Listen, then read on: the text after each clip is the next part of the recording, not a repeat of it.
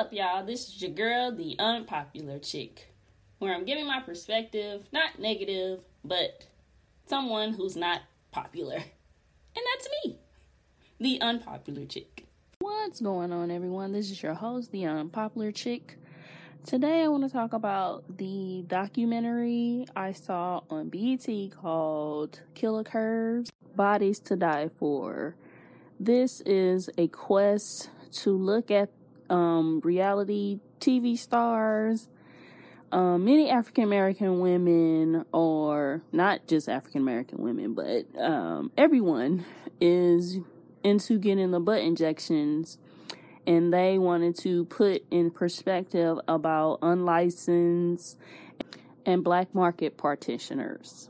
Lala Anthony narrated it, and some of the guests were Melyssa Ford, K. Michelle, Tierra Marie, uh, one motivational speaker, I can't recall her name, and a New Jersey model, a bartender from New York, and like a just a regular person, I can't recall her name as well. They gave both perspectives, the pros and the cons. The New York bartender, she's like a Instagram model, I want to say, because she this is these were the the pros of getting the augmentation.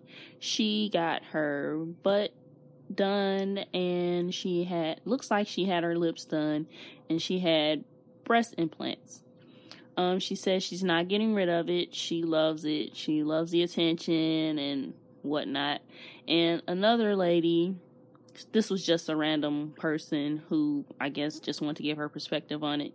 She said that she was very happy with her um augmentation. She she got her butt done and she got her breast done and she she I guess she's she said she's really satisfied with her results. But with Tiara Marie, she said she if she had to go back and do it again, she would. K Michelle, of course, she's recently got hers removed. Um, the New Jersey model, oh my god, her body, her butt let me just say that. Well, oh my god, it was so disgusting. It busted open, like literally. Ugh. And then the motivational speaker, she lost her legs. Um, her she couldn't barely. She lost her arms, her hands, all that because of the silicone injections. Now, um, K Michelle the New Jersey model and the motivational speaker, they all had, you know, the black market silicone injections, which really wasn't silicone injections. They got injected with something else. And that's why they had all those problems and whatnot. But yeah, at looking at this gave a it gave a good perspective of how you should look at breast augmentation and butt augmentation or whatever you do to your body. And it made me think back to when I was younger, when I wanted to, I didn't want to get my butt done. I wanted to get some breasts, but I kept getting people in my ear saying, "Oh, don't worry about that," because I was in my twenties and I wanted to do all that, whatnot they were like, oh, just wait, you'll get it later, you'll grow into your body, whatnot. And I'm glad I listened to those people because, yeah, I eventually did get them. so that was a great thing I would say about that. Just if you look want to look into doing that, just wait or get a good talk to somebody about it. Make sure you're okay with it and that's what I liked about this docu series. Was not a docu series, a documentary.